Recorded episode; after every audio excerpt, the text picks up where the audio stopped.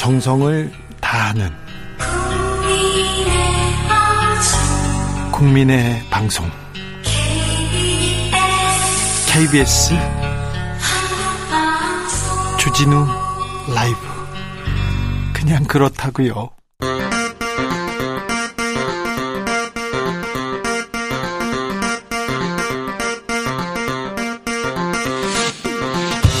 주진우 라이브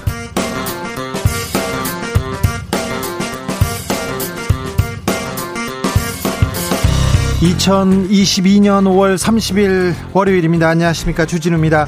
추경안이 국회를 통과했습니다. 윤석열 대통령 신속한 집행을 당부했는데요.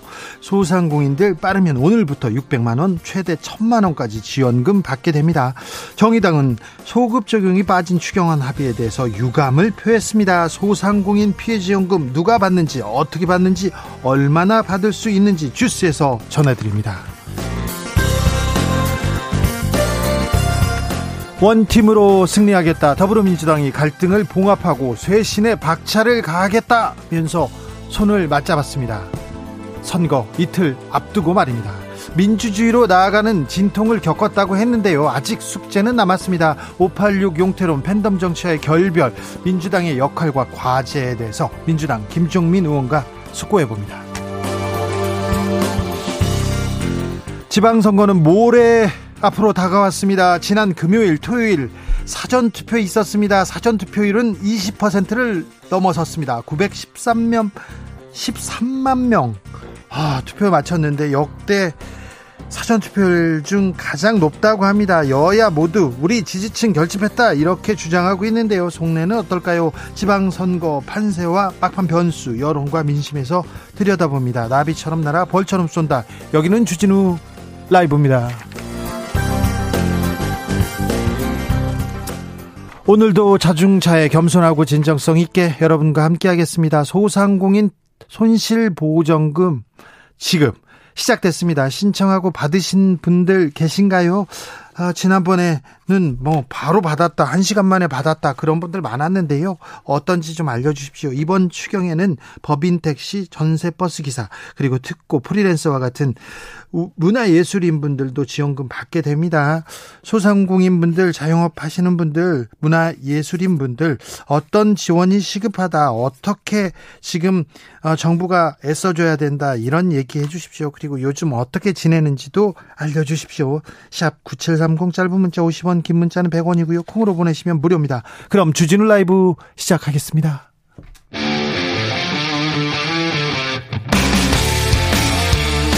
탐사보도 외길 인생 20년. 주 기자가 제일 싫어하는 것은?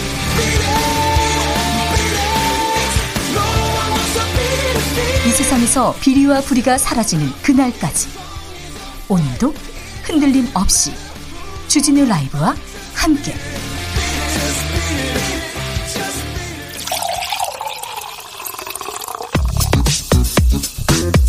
진짜 중요한 뉴스만 쭉 뽑아냈습니다. 주스. 정상근 기자 어서 오세요. 네, 안녕하십니까. 국회에서 추경안 통과시켰습니다. 네, 여야가 줄다리기를 해왔던 추가 경정 예산안이 통과가 됐습니다. 어, 추경 규모는 여야 합의를 거치면서 39조 원으로 증액됐는데요. 네. 이 구체적으로 여야는 이 국민 371만 명에게 손실 보전금을 600만 원에서 1000만 원씩 지급하기로 합의했습니다. 어, 그리고 손실보상 대상은 소상공인뿐 아니라 매출액 30억 원 이하의 기업까지 늘리기로 했습니다. 어, 또한 프리랜서나 문화예술인 200만 원씩을 지급하고 어, 법인 택시와 전세버스 기사 지원금도 300만 원으로 확대했습니다. 소급 적용하자 이렇게 얘기했는데 어떻게 됐습니까? 네, 소급 적용은 결론을 내지 못했습니다. 국민의힘은 소급 적용을 할 수 있는 법적 근거가 없다라며 책임을 민주당에 돌렸고 민주당은 민생에 무한 책임을 져야 할 정부 여당이 손실 보상의 길을 스스로 막아섰다라고 주장했습니다. 지급되기 시작했습니까? 네, 윤석열 대통령은 오늘 수석비서관에 의해서 추가 경정 예산안을 제가했습니다. 어, 그러면서 당국의 신속한 집행을 당부했는데요. 어, 이에 따라 오늘 정오부터 손실보전금 신청을 받고 있고요. 오늘 오후 3시부터 순차적으로 지급하기로 했다라고 밝혔습니다. 이 신청 마감은 오는 7월 29일까지이고요. 이 손실보상금 홈페이지를 통해 신청을 하실 수가 있습니다. 이 자세한 지원 대상과 방법은 중소벤처기업부 홈페이지 등을 통해서 확인이 가능합니다. 대통령실에서 특 특별감찰관 임명하지 않겠다는 입장을 냈어요. 네, 윤석열 대통령이 특별감찰관을 임명하지 않기로 방침을 세웠다라는 보도가 나왔습니다. 이 대통령실은 민정수석실을 없애 막강한 사정 컨트롤 타워 기능을 내려놓은 만큼 이 굳이 특별감찰관 제도를 운영할 필요성이 사라졌다 이렇게 주장을 하고 있습니다. 잠시만요. 민정수석실을 없앴기 때문에 특별감찰관 이거 도입해야 되는 거 아닙니까? 지금 국민의힘에서 계속해서 주장하던 바 아닙니까? 네, 국민의힘의 문재인 정부 내내 이 특별감찰, 특별감찰관 도입을 요구를 했었고요. 이뿐만 아니라 윤석열 대통령의 공약이기도 했습니다. 이 특별감찰관은 국회 추천을 받아서 대통령이 지명하고 예. 국회 인사청문회를 거쳐서 임명하도록 규정돼 있었는데요. 어, 문재인 정부 청와대에서는 이 절차를 밟지 않았었습니다. 어, 그래서 국민의힘과 국민의힘은 계속해서 요구했죠. 청와대에 예, 특별감찰관 임명을 요구해 왔었습니다. 특별감찰관은요, 저 박근혜 정부 때 만들어진 자리인데 대통령 배우자와 사촌인의 친족 그리고 대통령실 수석비서관 이상 그러니까 최고위층 그리고 대통령에 가장 가까운 사람들을 특별하게 감찰하겠다고 한 만든 자리인데요. 자리인데 국민의힘에서 계속해서 좀 임명해라 임명해라 했었거든요. 그리고 공약도 내세웠는데 안 한다고 합니다. 어찌된 연이 연운지 검찰에서 하면 된다 경찰에서 하면 된다 얘기하는데 검찰과 경찰이 고위직 그리고 또 권력자들 못하니까 이거 만들었거든요. 네, 어찌 되는지 좀 지켜보겠습니다. 법무부 인사검증단에 대해서 한동훈 장관 한마디 했네요. 네, 한동훈 법무부 장관은 오늘 김명수 대법원장을 예방하기 전에 기자들과 만난 자리에서 이 다음 달 7일 출범 예정인 인사정보관리단에 대한 질문을 받고 이 과거 정치 권력의 내밀한 비밀 업무가 이 늘공의 감시를 받는 통상 업무로 전환되는 의미 있는 진전이다라고 주장했습니다. 한동훈 장관은 인사검증 업무에 대해 과거에는 책임자였던 민정수석이나 공직기관 비서관에게 기자들이 질문한 적이 있나 싶다라면서 어, 이제는 그게 가능해지는 것이다라고 말했고요. 지금까지 민정수석은 국회 출석도 안 했지만 앞으로는 국회에 질문을 받게 되고 감사원의 감사 대상도 되고 언론으로부터 질문받는 영역이 된다라고 의미를 부여했습니다. 법무부 장관이 하면서 자기가 이렇게 대답하면 된다. 법무부에서 음. 그런 예, 이제 판사, 검사, 인사검증도 다 담당하게 됩니다. 대법원장을 비롯해서요. 네, 한겨레는 윤석열 대통령 임기 중 대법원장을 포함한 대법관 13명, 이 헌법재판소장을 포함한 헌법재판관 9명 등 어, 최고법관 23명 중 22명이 교체된다라면서 어, 대통령 최측근의 지휘를 받는 현직 검사가 어, 이들의 인사검증 업무를 맡게 되면서 검찰에 의한 사법부 인증 논란이 불가피하다라는 지적을 했습니다. 뭐 그 전에도 민정수석이 했으니까 민정수석이 했으니까 대통령 측근이 한 거는 맞는데 이번에는 한동훈 장관이 다 하게 된다는 거예요. 네, 더욱이 앞서 법원은 윤석열 검찰총장 시절 이 판사 사찰 논란에 대해 어, 정직 이상의 징계 사유에 해당한다라고 판단한 바 있는데요. 어, 이런 상황에서 검찰에 우호적이지 않다고 판단한 후보자를 배제하기 위한 검증 어, 혹은 검증을 이유로 이 재판관 뒷조사를 검찰이 하게 되는 상황이 발생할 수 있다. 어, 이런 우려도 나오고 있습니다. 네. 관련해서 한동훈 장관은 인사검증 업무는 헌법과 법률의 범위 내에서 진행되는 통상 업무라면서 이 범위와 대상을 새롭게 늘리는 것도 아니다라고 선을 그었습니다. 네, 정권 초기에 한동훈 법무부 장관의 범위 업무 범위에 대해서 계속해서 좀 논란이 되고 이 부분을 가지고 여야가 좀 치열하게 다투지 않을까 그런 생각 해봅니다. 민주당에서는 선거가 코앞인데요. 갈등은 어느 정도 봉합된 모양입니다. 네, 지방선거를 목전에 두고 마찰음을 냈던 더불어민주당의 투톱 윤호중 박지원 공동 비상대책위원장이 오늘 손을 맞잡고 원팀을 강조했습니다. 네.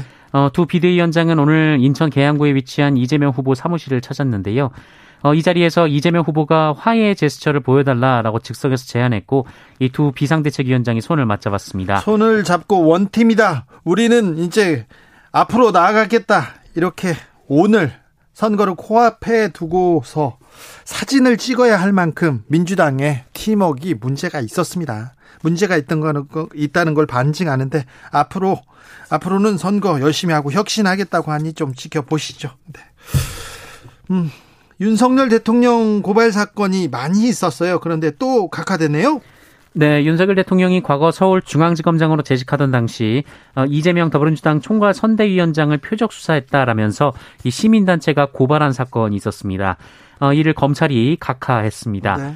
서울중앙지검은 한 시민단체가 윤석열 대통령 등을 직권남용 권리행사 방해 및 강요 혐의로 고발한 사건을 지난 26일 각하 처분한 것으로 알려졌는데요. 네. 이 각하는 소송 요건이 맞지 않을 때 본안 판단 없이 사건을 종결하는 조치입니다. 네, 또 각하 됐습니다. 경찰에서 대통령실 인근 집회 금지 방침 유지하겠다고 밝혔어요. 네, 김창룡 경찰청장은 오늘 기자간담회를 통해서 용산 대통령 집무실 반경 100m 이내는 집회 금지 통고 방침 기조를 유지하겠다라고 밝혔습니다. 네. 아, 현재 관련 소송은 6건이 진행 중이고요. 이 모두 법원에서 집행정지 결정이 났고 어, 이 본안은 진행되지 않은 상황입니다. 이 본안 소송 결과가 나오기까지는 8개월 정도 걸릴 것으로 전망이 되는데요. 어, 경찰은 소송 대상이 된 집회들은 이미 개최가 됐기 때문에 본안에서 각하될 가능성도 있지만 이 각하가 되더라도 이 집회 금지 구역으로 명시된 관저에 집무실이 포함되는지에 대한 결론이 날 수 있을 것으로 보고 있습니다. 김승희 보건복지부 장관 후보자에 대한 농지법 위반 의혹 계속 이어집니다. 네, 민주당 고민정 의원은 김승희 보건복지부 장관 후보자와 관련해서 투기를 목적으로 한 농지 매입 의혹을 제기했습니다. 예. 고민정 의원은 어제 이 김승희 후보자가 경기도 남양주 일대에 농지를 구입한 뒤 해당 농지가 공공주택 부지로 수용됐다라고 했고요. 어, 여기에 농지 구입 후 직접 영농을 하지 않았다면 농지법 위반도 피할 수 없다라고 주장했습니다. 그렇죠. 농지니까요. 네, 고민정 의원이 잘 공개한 자료에 따르면 김승희 후보자는 1989년 9월 19일 이 남동생과 남양주시 진건읍 이 진관리 일대 농지 2,816제곱미터를 공동 매입해서 3분의 1씩 지분을 보유했다라고 합니다. 어, 그리고 2010년 3월 23일 김승희 후보자가 보유하고 있는 지분은 당시 90세였던 모친에게 증여됐다라고 하는데요. 잠시만요. 그러면 김승희 후보자가 가지고 있다가 모친한테 줬다는 겁니까? 네. 어, 고민정 의원은 이를 두고 이 농지 공동 매수 당시 이 김승희 후보자가 이 국립보건안전연구원으로 어, 공직에 입직한 상태였다라고 주장했고요. 예? 어, 농지 매수 후 직접 농사를 짓지 않았다면 농지법 위반에 해당한다라고 했습니다. 어, 여기에 모친에게 땅을 증여한 것도 영농 목적의 증여는 아니었던 것으로 보인다라고 아니, 90살 어머니한테 여기 농사 지으세요. 그리고 땅 줬다면 이것도 말이 안 되죠. 이거 김승희 후보자 좀 해명해야 될 것 같습니다. 김승희 후보자는 12년 전인 2010년에 정리가 끝난 토지라고 했고요. 이 개발 행위와 관련된 시세 차익을 실현한 바도 없고 이 투기 목적의 농지 구입도 전혀 아니다라고 했습니다. 아니 그런데 농지 농사를 지을 짓는 사람이 농지를 사게 돼 있잖아요. 근데 그것 그 말을 해야죠. 네, 이 땅을 매입했을 1989년은 농지법이 제정되기 전이었다라는 주장인데요. 어, 그러면서 이 모친이 향후 가족들과 함께 전원 생활을 희망해서 이를 준비할 목적으로 공동 구매한 것이다라며 아, 세금을 적법하게 냈고 토지 수용은 후보자와 상관없는 문제다라고 밝혔습니다. 후보자하고 상관 아 토지 수용이 왜 상관없어요? 돈을 버는 거는 상관없습니까? 아, 그리고 이분 갭 투자 계속 얘기 나오는데 딸이 할머니한테 딸이 어머니한테 세를 줍니다. 왜 그랬어요? 물으니까 안정적인 주거를 위해서 이렇게 얘기했다는데 아, 참 장관 후보자님 좀, 좀 말이 안, 안 됩니다. 부모 자식 간의 계약 관계가 왜 이렇게 많은지, 윤 정권은. 왜 이렇게 장관 되시는 분들이 부모 자식 간 이렇게 이상한 계약을 맺었는지, 아, 이렇게 비정하신지 이해가 안 됩니다. 김승희 후보자님이 이 문제에 계속해서 좀 정확하게 좀 말씀하셔야지. 12년 전에 끝난 사건이야. 나 돈 안 벌었어. 이게 이렇다고 해서 아니 A에 대해서 답을 얘기해야지. 나 그거 돈 안 벌었어. 그게 무슨 답입니까? 잘못을 해놓고. 김승희 후보자님 말씀하셔야 될 것 같습니다. 코로나 상황 좀 알려주십시오. 네, 코로나19 유행 감소세가 이어지면서 오늘 신규 확진자는 6,139명을 기록했습니다. 6,139명이요? 네, 이 주말 검사 건수 감소 영향으로 어제 절반 수준으로 줄었고요. 네. 지난 23일 이후 일주일 만에 다시 만 명 아래로 내려왔습니다. 네. 어, 이날 신규 확진자 수는 지난 1월 19일 이후 131일 만에 최소치입니다. 내일은 또 늘어나겠지만 그래도 6천 명대로 떨어졌다니 좀 반갑긴 합니다. 네, 그리고 사망자가 9명 나왔는데요. 9명이요? 네, 한 자릿수 사망자도 굉장히 오랜만입니다. 네. 어, 위중증 환자 수도 178명으로 사흘째 100명대를 유지하고 있습니다. 네, 아무튼 코로나는 지금 안정세에 접어들었는데 그렇다고 해서 또 긴장을 늦추고 그러면 안 될 것 같아요.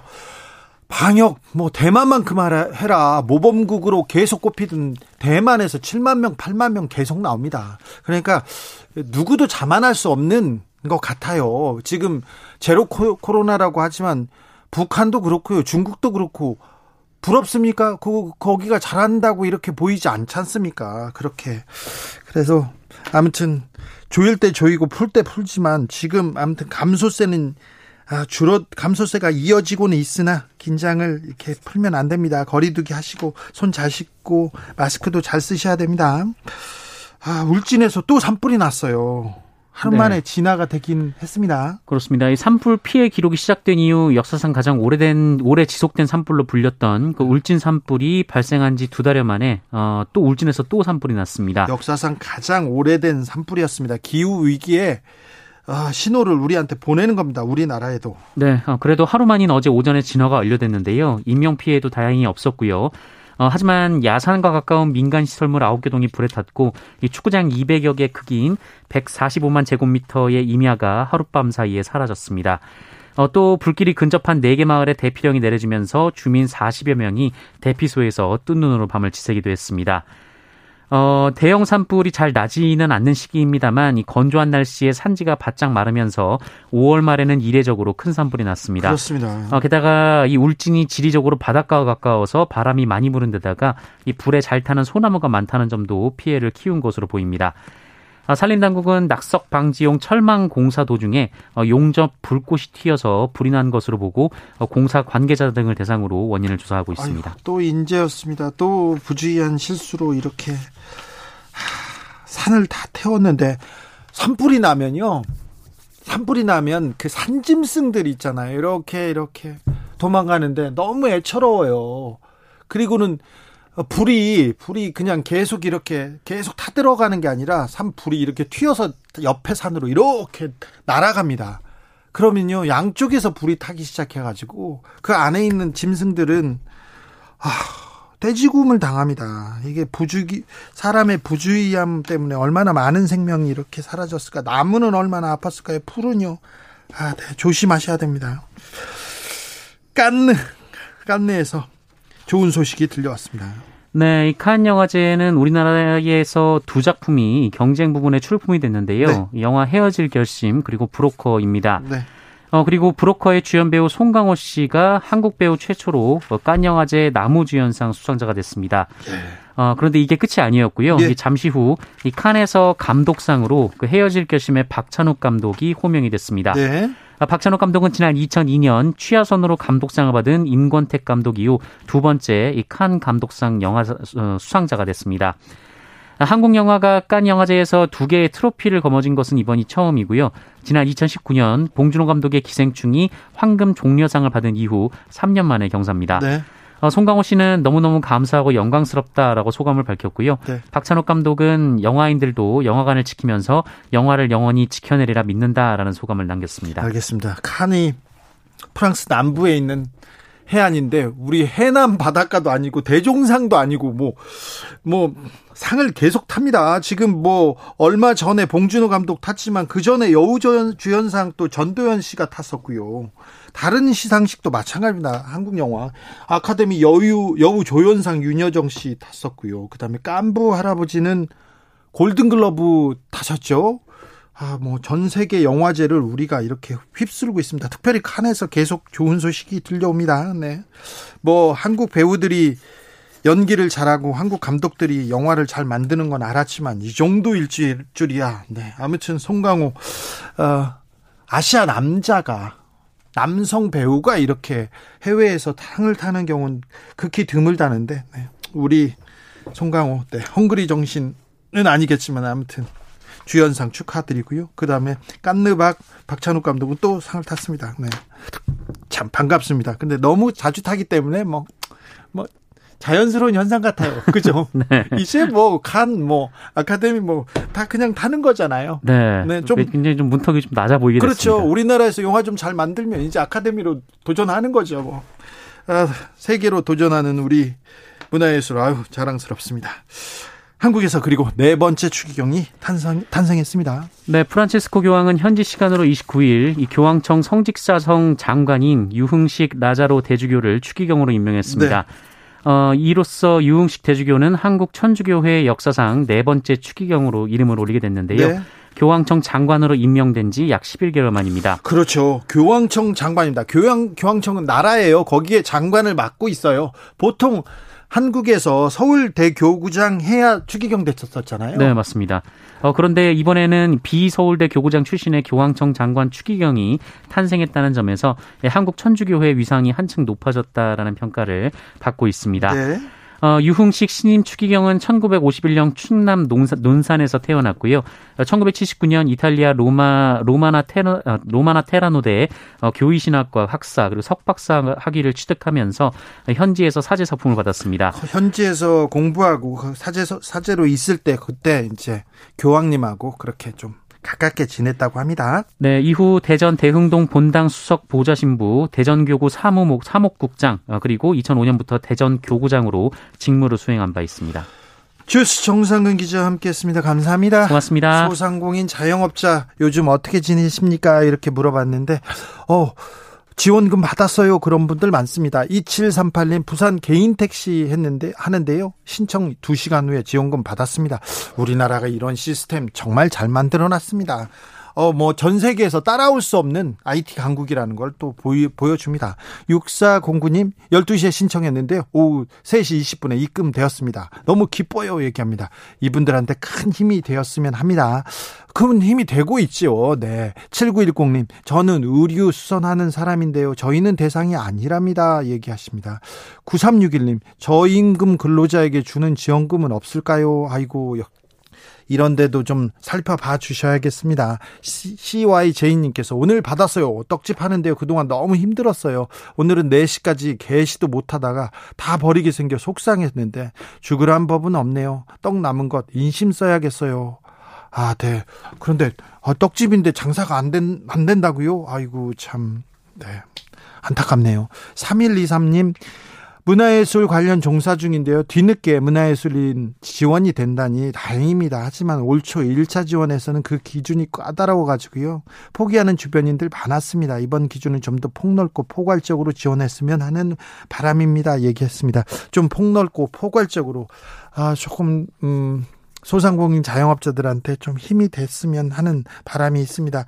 선별 지원을 하면 누구는 받고 누구는 안 받고 또 이 지원금이 나오고도 박탈감 때문에 이렇게 상처받는 사람들 많습니다. 그러니까 그런 부분도 좀 헤아려, 헤아려 주셨으면 합니다. 교통정보센터 다녀오겠습니다. 이승미 씨.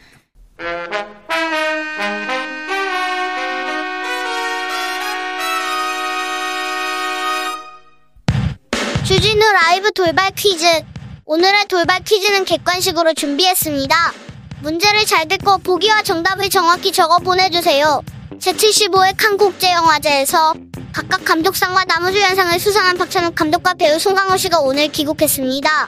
말 그대로 이것 한 건데요. 한 영화제에서 한국 영화 두 편이 나란히 주요 부문 가운데 이관왕을 한 건 처음입니다. 자, 여기서 문제 드릴게요. 출세하여 고향에 돌아간다는 뜻의 고사성어인 이것은 무엇일까요?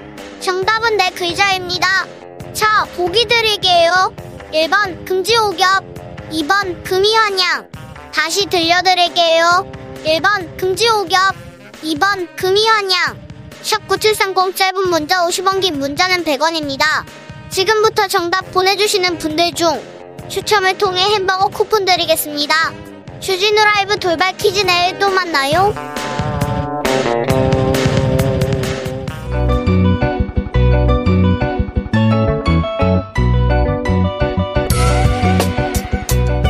한층 날카롭다 한결 정확하다 한편 세심하다 밖에서 보는 내밀한 분석 정치적 원의 시점 오늘의 정치권 상황 원회에서 더 정확하게 분석해 드립니다. 김용남 전 자유한국당 의원 어서 오세요. 네 안녕하세요. 호기심 천국 김용남입니다. 최민희 전 더불어민주당 의원 안녕하세요. 안녕하세요. 불굴의 희망 최민희입니다. 네. 어, 최민희 의원님. 네. 네. 조국 추미애 어, 지원 네. 사격을 했다고 뭐 떠들썩해 떠들썩하게 언론에 나왔더라고요. 최민희의 매력이 뭐, 뭡니까? 저요. 네. 촛불 정신을 지키려고 계속 애써온 사람이라는 거 아니겠습니까? 네. 최민희만 그렇게 애썼습니까? 그 애쓴 다른 분들은 네. 공직을 맡거나 했는데 네. 저는 일관되게 촛불 정신을 지키면서 살아왔는데 네. 문재인 정부 5년 동안 그 억울한 정치 보복 재판으로 피선거권이 박탈되어 저 야외에서 장외에서 네. 열심히 싸운 것에 대한 위로가 아닐까 합니다. 네. 자, 남양주 분위기 어떻습니까? 최민희 바람이 불고 있습니까? 제 바람은 늘 붑니다. 민주당이 그... 조금 더 예. 어, 전략을 잘 짜주길 기대합니다. 네. 수원에서 김용남 바람 매섭다면서요? 제가 보기엔 김용남 바람보다 국민의힘 바람이 훨씬 센 것 같은데요. 그래요? 예. 바닥에서 이렇게 사람들 만나보면 네. 국민의힘 지지하는 사람들이 많습니까? 결국엔 국민의힘에 대한 지지보다는 이제 20일 전에 임기를 시작한 윤석열 대통령에 대한 지지가 세다고 봐야겠죠. 그래요? 예. 네. 민주당 지지자들은요? 제가 보기엔 많은 민주당 지지자들께서 네. 굳이 투표소까지 가서 투표를 해줘야 될 이유를 아직 못 찾으신 분들이 많은 것 같아요. 민주당 지지자들 중에 투표하기 싫다, 투표장 안 나가겠다 이런 사람들이 좀 있습니다. 최민희 의원님. 지금 말씀 중에 한 가지만 팩트 체크 해드릴게요. 네. 많은 민주당 지도, 지도 지지자들이 아니고요. 네. 일부 민주당 일부죠. 지지자. 네. 네. 왜냐하면 많은 이라면 뭐 그건 말이 안 되는 거니까요. 아니 근데 근데 예. 다른 선거에 비해서는 좀 많습니다. 아니 일단 네. 그 사전 투표가 진행된 이후부터 네. 어그 일부 지지를 철회할까 말까 하던 지지자들이 네. 다시 지지하기 시작하는 것으로 여론의 흐름이 나타나는 것 또한 사실입니다. 네. 그 지난 대선 때 0.73% 석패 이후에 TV 끄고 어, 뉴스도 안 본다는 분들이 많았습니다. 그렇죠. 이건 사실이고요. 예. 가슴 아프니까요. 예. 그런데 어, 서서히 한 지난 5일 전부터 네. 예, 서서히 아, 또 지방선거 때도 같은 아픔을 겪을 수 없다. 예. 그래서 확실히 다른 조짐이 나타나는 것 또한 사실입니다. 제가 보기엔 이번 지방선거의 사전투표율이 4년 전 지방선거보다는 높잖아요. 네. 근데 객관적으로 절대로 높은 사전 투표율이 아닙니다. 왜냐하면 사전 투표를 경험해 본 분들은 이게 편리하기 때문에 사전 투표율은 계속 높고... 올라갔거든요. 네. 더군다나 불과 두 달 전에 있었던 대통령 선거에서 사전 투표율이 37%를 넘었잖아요. 네. 그래서 저는 아무래도 지방선거가 대선에 비해서는 투표율이 낮을 수밖에 없습니다만 그래도 전국 평균 사전 투표율이 25% 정도는 나올 줄 알았어요. 예. 근데 이게 뚝 떨어졌잖아요. 사전 투표. 네. 그만큼 그거는... 양쪽 진영 중에 한쪽 진영은 적극적인 투표 의사가 없는 거예요. 최민희 의원님? 그거는 그거 아닌 것 같은데요. 왜냐하면 네. 지방선거의 네. 투표율은 대개 대선보다 낮죠? 20% 내외 낮습니다. 네. 네 그렇기 때문에 어, 지난 지방선거 2018년에 치렀던 지방선거보다는 투표율이 약간 높을 것 같습니다. 네, 알겠습니다. 근데 그거는 그냥 어, 일반적인 흐름이라고 봅니다. 내기 해야겠는데요. 지난번 지방선거 투표율이 60%가 살짝 넘었거든요. 네. 제가 보기엔 이번 선거 60%안 나올 것 같아요. 그래요. 네. 안 나온다, 김용남. 네. 자, 최민희 의원님께서는요? 어, 저는 네. 그 이번에 어, 사전 투표가 예. 25%를 예견하셨던 김영남 의원이 과욕이시고요. 네. 그리고 아마도 지난 지방선거 투표율에 근접하거나 네. 어, 아니면 그거보다 약간 낮은 정도 될 것 같아요. 아니 그냥 확실하게 하세요. 저는 60%안 되는 거에 걸었으니까 그냥 60% 넘는 거에 거세요. 그래야 확실하게 아니, 내기가 아니, 성립이 되죠. 이게. 내기 안 합니다. 자, 안 하고 넘어가겠습니다. 자, 네. 김용남 후보께서는 지금 72시간 무수면 유세하겠다 이렇게 하고 있는데 지금 좀 잠을 못 자는 얼굴은 맞습니다. 피곤해 보입니다. 거의 뭐 숨만 붙어 있을 상황이죠. 근데 지금. 72시간 동안 좀 쪽잠도 자고 그러시죠? 아, 쪽잠은 이동하는 중간중간 차에서 잠깐 잠깐 눈은 무수면 하신다면서요. 약속을 지키셔야죠. 아니, 푹 자는 거를 안 잔다고요. 아, 푹 안 자겠다. 네. 자, 마지막으로, 마지막으로 어떻게 선거 치르고 계십니까? 최민희 의원께서는? 어, 저는 바닥 계속 훑고 있습니다. 어떻게? 바닥 훑고 있고, 음. 유세차 계속 타고 돌고 있습니다. 마, 그리고 중간중간 스팟 유세하고요. 마이크 잡고 계속 이렇게 벽 보고 얘기하고, 사람들 지나가면 얘기하고요? 예, 그렇습니다. 근데 오늘, 네.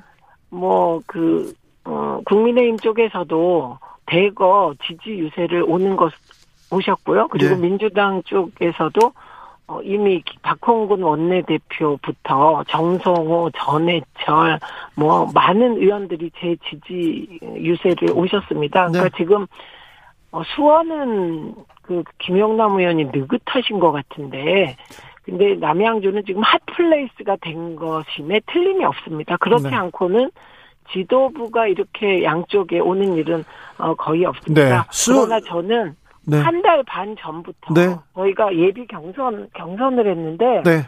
그때부터 이러고 다녔어요. 아. 바닥을 훑고 그리고 저는 48시간 네. 시야 유세를 하려고 아, 합니다. 알겠습니다. 김용남 후보가 저 느긋하지는 않고 최민희를 꺾어야 된다. 최민희를 눌러줘야 지금 민주당에 길을 죽인다 해서 지금 수원에서 급히 왔습니다. 그렇습니까? 저는 깜짝 놀랐습니다. 네. 오셔서 방송 출연한다는 거 자체가 어머 엄청 이기고 있다고 자만하는 것이 아닌가 아니요, 그건 이렇게 아니고요. 생각했습니다. 그건 절대 아니고 그 수원에 사시는 분들이 서울로 출퇴근하는 분들이 많은데 네. 그게 아, 퇴근하고 나서 사당역 사거리에서 광역버스를 타고 수원으로 돌아가시는 아, 분들이 네, 많거든요. 네, 그래서 그렇죠. 오늘 여기 방송 끝나고 바로 사당역에 있는 광역버스 정류장에 가서 네. 선거 운동을 하려고 겸사겸사 나왔습니다. 사실은 지난주도 그렇고 저만 계속 나오니까 네. 최민희 의원님은 지역에서 전화를 하고 제가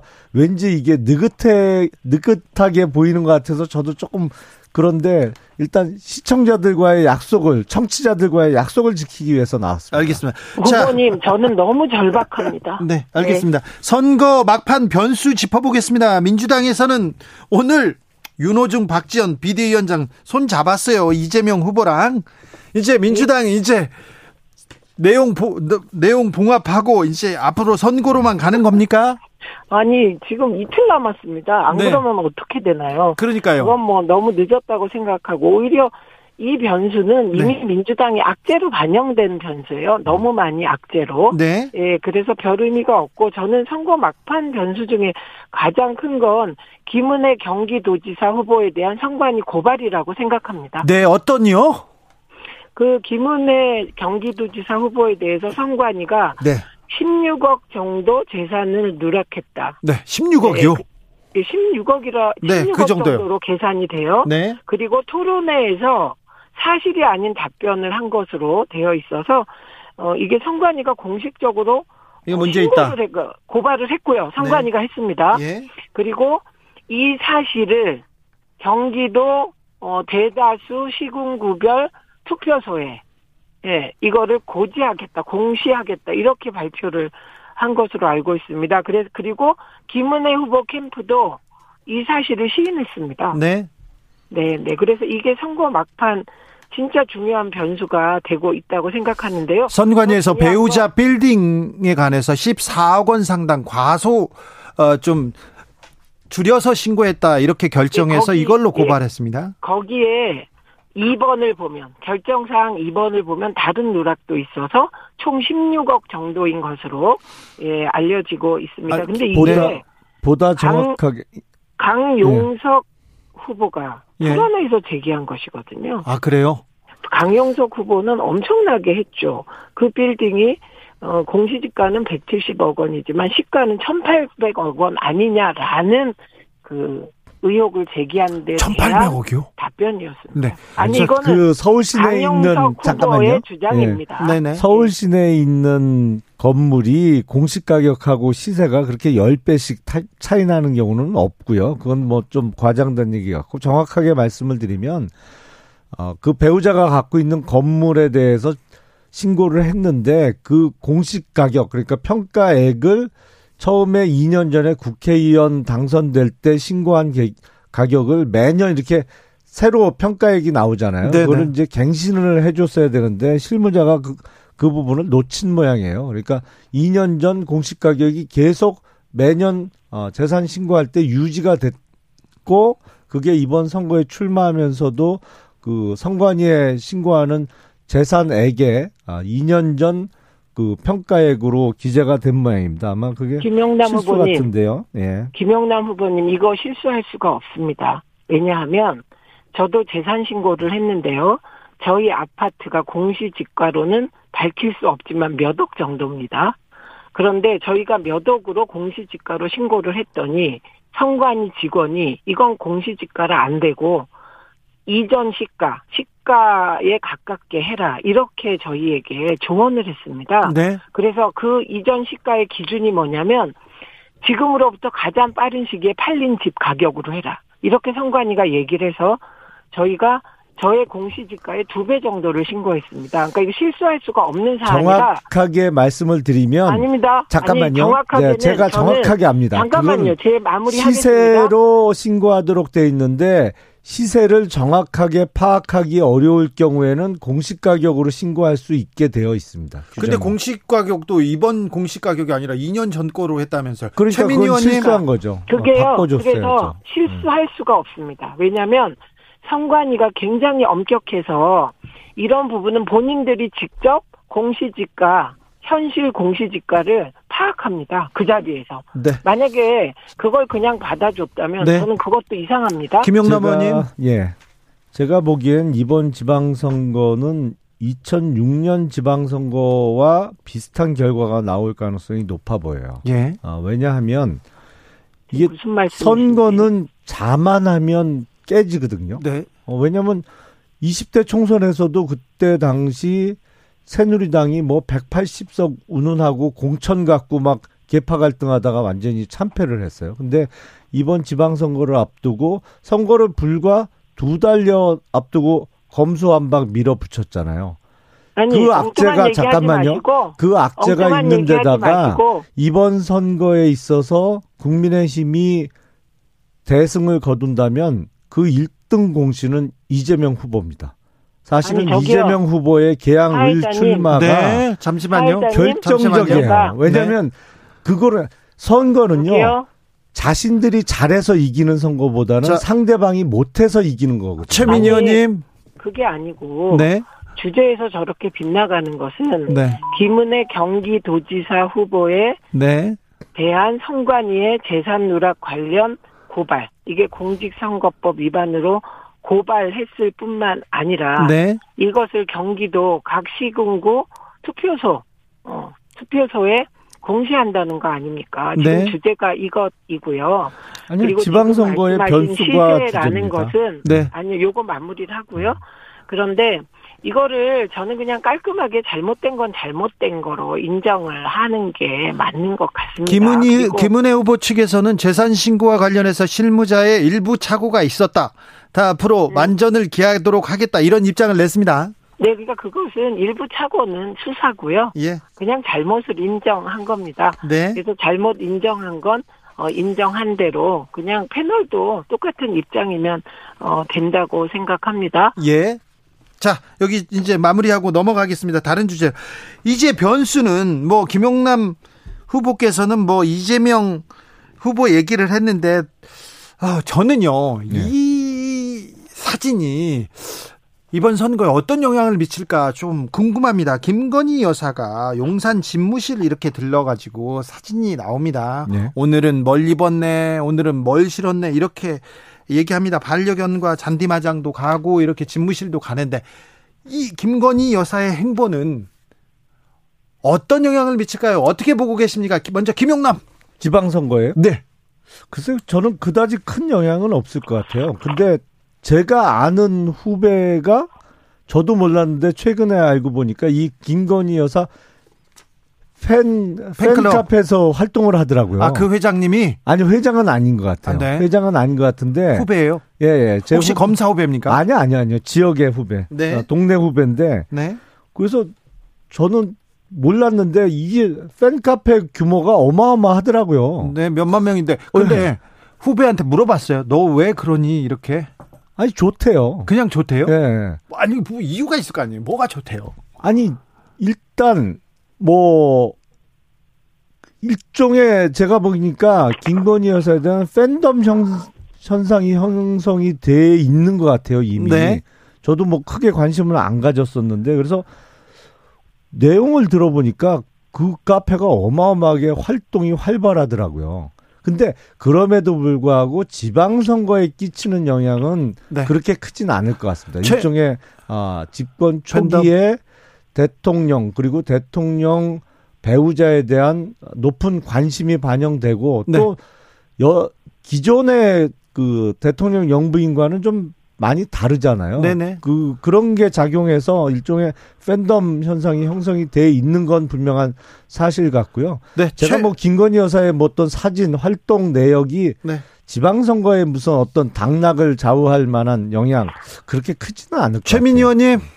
그 우선 팬덤 뭐 예쁜 사랑들 하시고요. 그거에는 관심이 없습니다. 저희가 관심이 있는 것은 네. 집무실은 공식적인 장소입니다. 네. 거기가 그 예를 들면 놀러 가는 곳 아니잖아요. 그 그게 문제인 겁니다. 이게 공적인 것과 사적인 것을 것이 잘 구분되지 않는 상황. 두 번째, 사진을 찍었다고 칩시다. 그게 왜 팬카페를 통해서 공개됩니까? 대통령과 대통령 부인은 사실 공적인 자리에서 모든 것이 공적인 것으로 평가됩니다. 이런 공과 사를 구분하지 못하는 걸 얘기하는 거고요. 해명이 더 문제입니다. 처음에 이거 누가 찍었냐? 아, 문제 삼으니까 뭐 사실 이게 누가 찍었는지 얼버무리다가 이게 공식적으로 그 청와대 비서실에서 찍었다는 거 아닙니까? 네. 그런데 왜 그걸 팬카페를 통해 공개합니까? 이 공과사 구분하시고요. 그 팬카페가 이게 문제가 되니까 그 오바마 사진을 어 이렇게 보이면서 오바마가 미셸 오바마도 어 뭐 집무실에 놀러 갔다 뭐 이렇게 얘기를 했어요. 그런 요지로 아닙니다. 집무실에 올라간 거 아닌 걸로 저는 압니다. 외교 접견실 그리고 블루룸 간 적 있습니다. 집무실에 간 적은 없어요. 그래서 저는 공과 사를 구분하는 청와대, 아 용화대, 공과 사를 구분하는 어, 대통령 배우자가 되기를 기대하고 팬카페는 팬카페이기 때문에 사실 그들에게 공적인 책임을 묻기는 어렵다고 생각합니다. 와이프가 남편 사무실에 가면 안 되는 거예요?